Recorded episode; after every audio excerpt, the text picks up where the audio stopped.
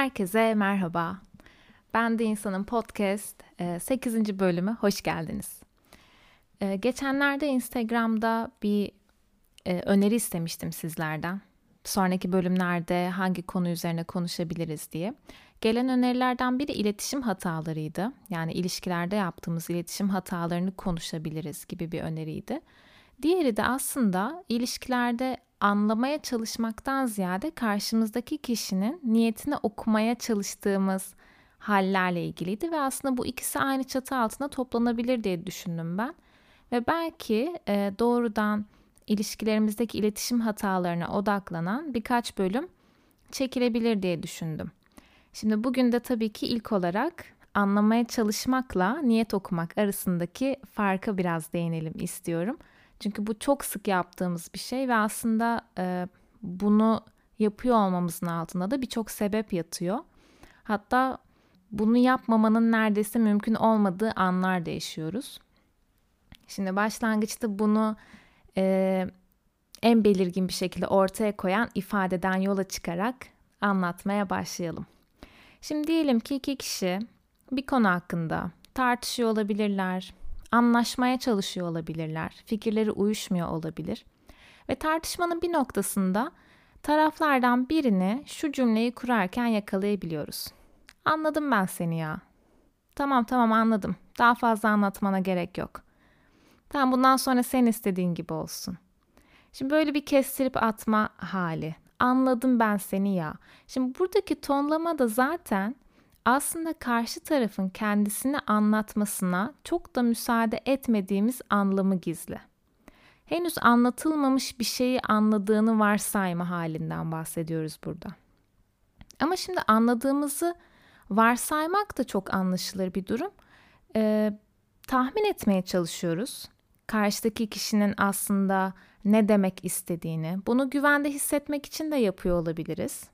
Ama bazen de güvende hissetme ihtiyacımızın çok da farkında olmadan sahiden de karşımızdaki kişinin ne düşündüğünü bildiğimize çok emin olabiliyoruz.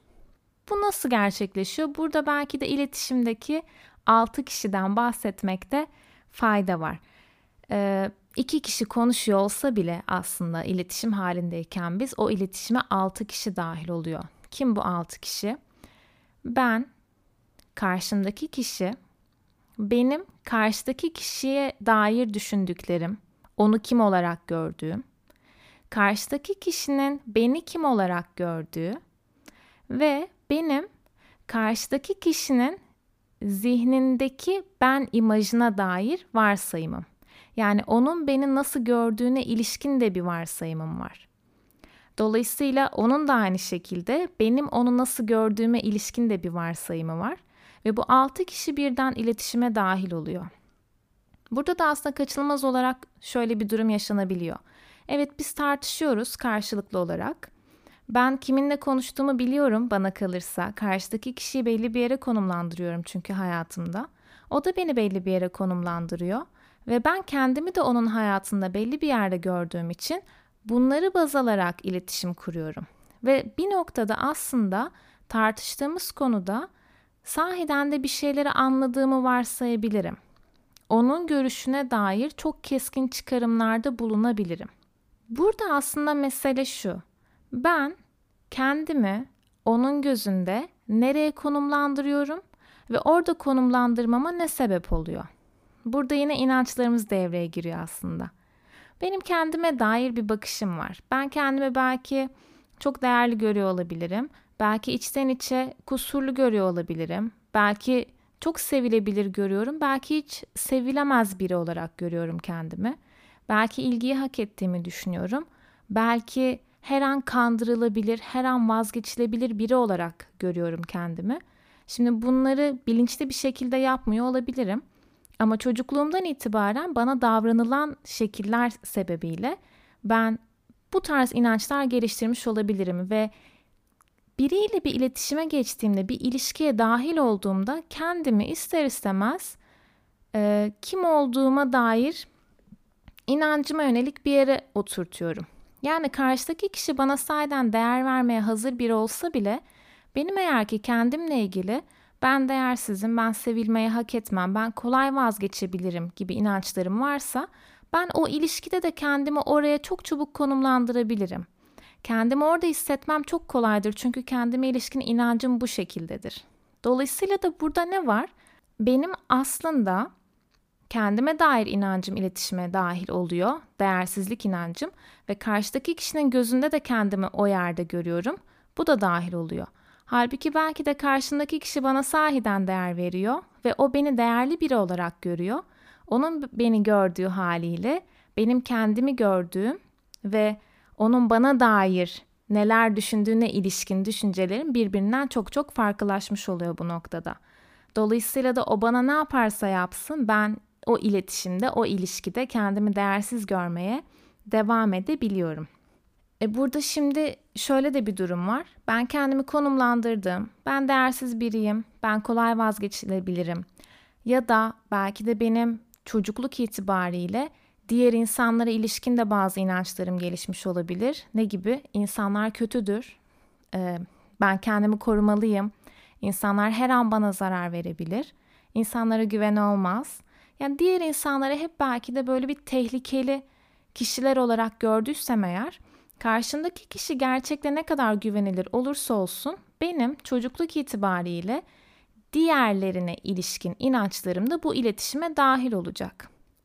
E bir de benim ilişkilere dair de inançlarım var. Bunu da nereden elde ediyorum? Yine bana davranış biçimlerinden, etrafımdaki kişilerin ya da gözlemlediğim şeylerden. Doğumum itibariyle etrafımda gördüğüm ilişkilerde neleri gözlemlediysem, neleri seçtiysem bu seçtiklerim benim ilişkilere dair de bir takım inançlar geliştirmeme sebep oluyor. E bu da o iletişime dahil oluyor. Dolayısıyla da benim hem kendime hem diğer insanlara hem ilişkilere dair temelden gelen bu kadar çok inancım olduğu müddetçe ben o iletişimde bir takım varsayımlarda illaki bulunurum. Şimdi bunu neden yapıyorum aslında? Kendimi güvende hissetmek için. Benim tanıdığım, bildiğim dünya bu. Ben çocukluğumdan itibaren bana davranış biçimlerinden diğer insanların ve gözlem, gözlemlediklerimden yola çıkarak böyle bir dünya tasarlıyorum ve diyorum ki evet dünya bu, diğer insanlar böyle, ilişkiler böyle. Benim de konumum bu. Bu bana çok tutarlı geliyor ve bu tutarlılığı sağlayabildiğim müddetçe ne kadar zarara uğrarsam uğrayayım kendimi ben bir şekilde güvende hissediyorum. Çünkü bir şeyler bana öngörülebilir geliyor öngöremediğim yerde de tedirgin olmaya başlıyorum. O yüzden bazen iletişimde karşıdaki kişiyi öngöremediğimiz anlara daha tepkili yaklaşabiliyoruz. Ya da işler böyle bize yabancı gelmeye başladığında anladım ben seni ya diye kestirerek o tutarlılığı sarsacak herhangi bir şeyi duymaktan kaçınmış oluyoruz aslında. Bildiğimiz dünyaya çeki veriyoruz o iletişim dinamiğini. Burada mesela şunu örnek verebiliriz. İkili ilişkilerde ilk konularımız kıskançlıktı. Şimdi diyelim ki ilişkide bizim e, karşımızdaki kişiyi kıskandığımız bir an yaşadık. Kenara atıldığımızı hissettik, belki güven duygumuz zedelendi, belki kuşkulanmamıza sebep olabilecek bir şeyler sezdik. Kendi dünyamızda kuşkulanmamıza sebep, sebep olabilecek bir şeylere denk geldik diyelim ve günün sonunda bu konuyla ilgili tartışıyoruz. Şimdi belki sahiden ortamda bizim kuşkulanmamıza sebep olabilecek bir şey yok. Belki kenara atılmadık ama e, bunu daha önce de konuşmuştuk. Belki de kenara atıldığımızı çok kolay hissedebiliyor olabiliriz. Yani hayatımızdaki kişinin belli bir ortamda bir başka kişiyle herhangi bir teması, bu yakın bir temas olmak zorunda değil. Yani bizim yanımızda durmayıp da başka biriyle herhangi bir temas kurması durumunda yine de kenara atıldığımızı hissedebiliriz. Eğer ki bu yönde bir yaramız varsa. Diyelim ki böyle bir an yaşadık ve akşamda da bunu tartışıyoruz. Şimdi burada benim kendime ilişkin inancım evet ben kenara atılabilirim, ben kolay vazgeçilebilirim, birileri bana tercih edilebilir ya da ben sevil, sevilebilir değilim gibi gibi.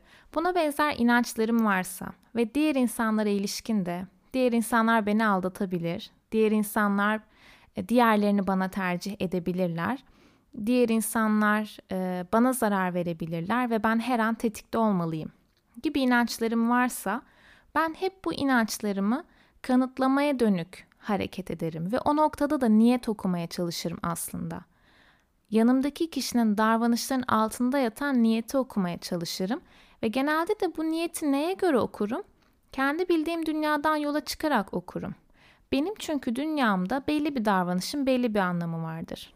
Bir kişinin benim yanımda durmayıp da bir başkasıyla konuşması benim dünyamda onun beni o kişiyle aldatabileceği anlamına geliyor olabilir. Bu belki çok uç bir anlam ama kendi dünyamızda böyle anlamlar var ve bunları keşfetmek çok önemli. Dolayısıyla da benim dünyamda hangi davranış neye karşılık geliyorsa ben kendimi güvende tutabilmek için karşındaki kişinin niyetlerini kendi referans noktalarıma göre okumaya çalışırım. O ilişkide belki de daha fazla durmak istemeyeceğim ve o niyeti önceden okuyup kendimi hemen o ilişkiden çıkarmaya da çalışabilirim. Burada biraz şu da var. E, aptal yerine konmama, salak yerine konmama gibi. Şimdi bunları da çok fazla kullanıyoruz çünkü. Şimdi bu tartışma esnasında şöyle şeyler yaşanabilir. Karşımdaki kişi sahiden de aslında bana zarar dokunabilecek hiçbir şey yapmıyordur ve ben tartışma esnasında neyi nasıl gördüğümü kendimce bulduğum kanıtlarla böyle mümkün olabildiğince güzel, böyle açık bir şekilde anlatmaya çalışıyorumdur. Ama bir noktada duymamaya başlarım. Çünkü karşındaki kişinin bana söyledikleri bana geçmez. Benim dünyamda tutarsız şeyler söylüyordur bana. Ve eğer ki ben bir de kendini gerçekleştiren kehanetten bahsetmiştik. Eğer ki ben bir de teslim modundaysam, kusurluluğuma teslim olduysam, eksiklik duyguma teslim olduysam bir şekilde aklımda hep bana bunu kanıtlayacak şeyleri tekrar tekrar düşünürüm. Karşımdaki kişiyi duyamaz hale gelirim. Bu noktada da zaten duymadığım ve dinlemediğim için ve bana tutarsız gelebilecek hiçbir bilgiyi de o anda kabul etmeyeceğim için derim ki anladım ben seni ya. Tamam daha fazla açıklama. Halbuki dinlemedim zaten. Çünkü dinlediğim şeyler benim zihnimde kurguladıklarıma uymadı. Burada aslında bir şekilde o niyet okumak yani o niyeti de kendi referans noktalarımıza göre, kendi inançlarımıza göre, kendi çocukluk yaşantılarımıza göre okumaya çalıştığımızın farkında olmak çok önemli. Şimdi ama niyet okumayı neden yapıyoruz dedik? Güvende hissetmek için yapıyoruz. Bunun birçok amacı var. Bu inançlarımız bu zamana kadar neye hizmet etti ona bakmakta fayda var. Yani ben aldatılabilirim, diğer insanlar her an bana zarar verebilir gibi bir inancım. Belki çocukluğum süresince beni güvende tuttu. Belki kendimi koru- korumaya almak için bazı uç önlemler aldım ama o dönemde buna ihtiyacım vardı ve beni güvende tuttu. Kuşkucu yaklaşmak bir yere kadar birilerinin bana zarar vermesine engelledi. Tamam. Ama ben bunu yetişkinlik hayatımda bana zarar vermeyecek kişileri de uygulamaya başladıysam orada ilişkilerim zarara uğramaya başlıyor. Şimdi burada e, şöyle sıkıntılı bir durum da yaşıyoruz aslında. İletişimde 6 kişi var dedik ya ve bu 6 kişi aslında bizim yine niyet okumaya çalışmamıza da sebep olabiliyor. Çünkü benim karşıdaki kişinin beni nasıl gördüğüne ilişkin de bir tahminim var. Tabii bu tahminde neye dayanıyor? Benim kendimi nasıl gördüğüme ilişkin inançlarıma da dayanıyor. Bazen şöyle şeyler de yaşayabiliyoruz. Yalan söylemedik diyelim ama tartışıyoruz ilişkimizde ve karşımızdaki kişi bir şekilde bizim yalan söylediğimizden şüpheleniyor ya da biz onun bundan şüphelendiğini düşünüyoruz ve yalan söylemediğimiz halde yalan söylemiş pozisyonuna düşmemek için çabalarken buluyoruz kendimizi. Neden? Çünkü karşıdaki kişinin bizimle ilgili böyle düşünebileceğini sezdik. Bu da yine o iletişimdeki altı kişiyle alakalı aslında. Ve onun bize dair böyle bir inancı kapılmaması için ortada zaten hiç de böyle bir durum yokken bunu telafi etmeye çabalarken bulabiliyoruz kendimizi. Onun beni ne şekilde gördüğüne ilişkin bir tahminim var burada ve o tahminin yanlış olduğunu bilsem de bunu düzeltmeye çalışıyorum. Bu da çok zorlayıcı bir durum. Yani var olmayan bir niyeti açık etme korkusu yaşıyoruz burada. Aslında öyle bir durum içerisinde değiliz ama karşıdaki kişi niyet okursa ve bizimle ilgili böyle bir kanıya varırsa diye panik yaşıyoruz. Yani açık iletişim olmayınca bu iletişime dahil olan 6 kişiyi oraya biz ne şekilde dahil ettik? Kendimize ilişkin inancımız, karşımızdaki kişiye ilişkin inancımız, bunları oluşturan şeyler neler? Bunlar üzerine hiç düşünmediğimiz için öyle büyük tedirginlikler yaşıyoruz ki yani aslında ortada hiçbir mesele yokken, biz hiçbir şekilde yalan söylememişken karşıdaki kişinin bizi yalancı biri gibi görme ihtimalini düşünerek bir de onu temize çekmeye çalışıyoruz. Burada aslında karşıdaki kişinin bizim niyetimizi okumaya çalışmasının yarattığı tedirginlik var ve olmayan niyetlerin de okunabileceğine ilişkin bir tedirginliğimiz çıkıyor ortaya. Ben bunu şöyle anlarda çok yaşıyorum. Ee, biriyle ilk tanıştığımda ya da e, bazen şöyle durumlar da olabilir. Arkadaşlarım sevgililerini tanıştırıyorlar örneğin. Ve o anlar bazen çok gergin olabiliyor. Çünkü şöyle bir kanıya varılıyor orada. Sanki ben oraya arkadaşımın sevgilisinin e, niyetini okumak için orada bulunuyorum. Yani sanki benim gözümde bir radar var ve ben bütün gizli saklı her şeyi görüyorum, analiz ediyorum ve ortamdan ayrıldıktan sonra da arkadaşıma rapor veriyorum. Böyle anlarda yaşanılan gerginlik benim onlarla ilgili aslında olmayan şeyleri e, çıkarmama dair de bir korku doğuruyor. Yani ben sanki onların saklı niyetlerini okuyacağım, ortaya çıkaracağım. O yüzden de mümkün olabildiğince hiçbir şey açık etmeyecek şekilde davranmaya çalışabilir bu kişiler.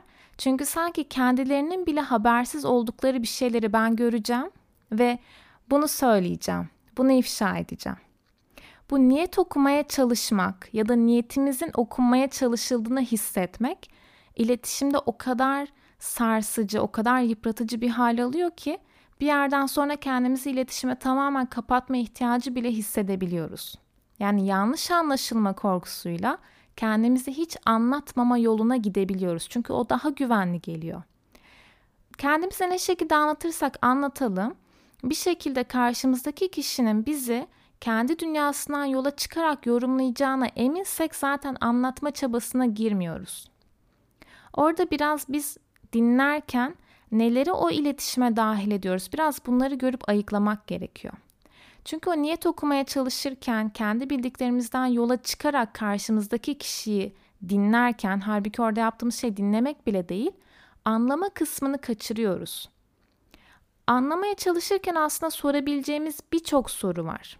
Ama biz anlamaya çalışma kısmını geçip yani anlamamız için ihtiyaç duyabileceğimiz bilgileri kovalamayı da bırakıp o bilgileri nasıl tamamlıyoruz? Ha böyle yaptıysa bu zaten bu anlama gelir. Böyle hissetmeseydi zaten böyle yapmazdı. Bu şekilde davrandığına göre ileride bunu yapacak. Aslında sormuyoruz ama sormadığımız soruların cevaplarını kendi dünyamızdan kendi kendimize veriyoruz. Halbuki karşımızdaki kişiye sorsak belki bize bambaşka cevaplar verecek. Ama biz kendi doğrularımıza göre, kendi denklemimize göre bir şeyler çıkarıyoruz o iletişimden. Burada da anlamaya çalışmak olmuyor. Sadece bize sunulan kısıtlı bilgiden yola çıkarak boşlukları biz kendi dünyamıza paralel bir şekilde dolduruyoruz. Burada da niyet okumak oluyor bu aslında. Ve az önce de dediğim gibi hem niyet okumaya çalışmak yorucu hem de karşımızdaki kişinin bizim niyetimizi okumaya çalıştığını hissetmek oldukça yorucu. Bütün bunlar iletişime, ilişkilerimize oldukça zarar veriyor. Ve anladım ben seni ya dediğimizde karşımızdaki kişinin kendisine anlaşılma, anlaşılmış hissetmediği de bir gerçek. Dolayısıyla da sahiden anlayana kadar yani varsaymakla anlamak arasındaki farkın da ayrımına varıp aslında sahiden anlayana kadar doğru soruları sormak, ihtiyaç duyduğumuz bilgileri edinmek ama bunu karşımızdaki kişiye sormak. Yani eğer ki şöyle bir şey fark ettiysek zihnimizde böyle söylediğine göre demek ki böyle hissediyor. Demek ki ile başladığımız bir cümle kuruyorsak biz o iletişimde orada bir durup bu benim çıkarımım belki de öyle değildir aklımızda tutmakta fayda var ve bunu direkt karşımızdaki kişiye sormakta fayda var. Mesela ikili ilişkilerle ilgili, ikili ilişkimizle ilgili bir başka kişiyle konuşurken de konu hep dönüp dolaşıp e, o kişiye dair tahminlerimize, o kişiye dair e, çıkardığımız sonuçlara geliyor.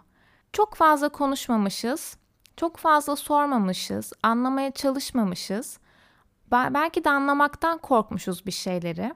Belki de o anda henüz anlayamadığımızın bile farkında değiliz. Çünkü dediğim gibi boşlukları kendi kafamıza göre doldurma eğilimimiz var ve e, bu ilişkilerimizle ilgili başka arkadaşlarımızla konuşurken de hep tahminlerimizden bahsederiz aslında. Ya böyle hissediyor olabilir, böyle düşünüyor olabilir, böyle bir şey yaşamış olabilir.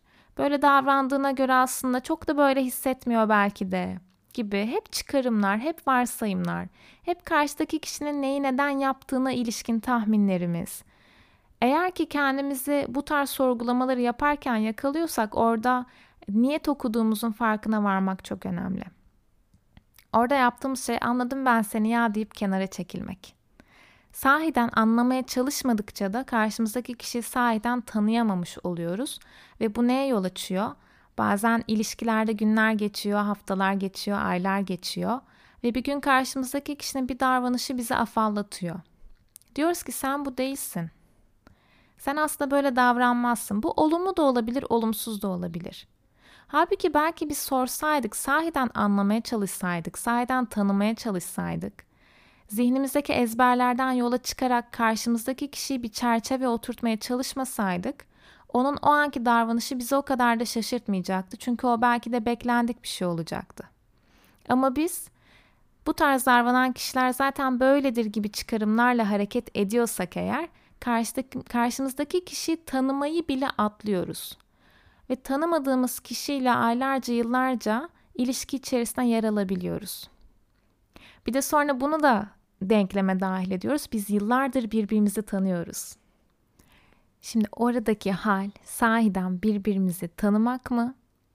Yoksa biz karşımızdaki kişiyi bir gördük, birkaç özelliğini seçtik, ucundan kıyısından biraz dinledik ve eksik kalan yerleri de kendi çizdiğimiz çerçeveye göre bir güzel doldurduk. Sonra da tanıdığımızı, birbirimizle tanıştığımızı zannettik ve yıllar öylece geçip gitti tanıdığımızdan ve karşımızdaki kişinin niyetini çok açık bir şekilde okuyabildiğimizden de o kadar emindik ki geriye dönüp tekrar bakmadık, hiçbir soruyu tekrar sormadık. Tanışma zahmetine aslında hiç girmedik. Dolayısıyla da yıllar geçtikten sonra ve tanıma süreci de aslında öyle bir şey ki ben tanıdım tamam artık bitti denilebilecek bir durum değil. Hayatımızdaki kişiyle tekrar tekrar tanışmamız da gerekebiliyor. Ama biz daha en başından zaten anlamaya çalışmayarak, tanımaya çalışmayarak o süreci başından aslında eksik bir şekilde başlatmış oluyoruz. Ve günün birinde hayatımızdaki kişi bize bir yabancı gibi de görünebiliyor. O yüzden de buradaki amaç niyet okumak değil, anlamak, boşlukları sorarak tanımlamak ve tanışmak. Şimdilik bu kadar diyelim öyleyse. Sonraki bölümde görüşmek üzere.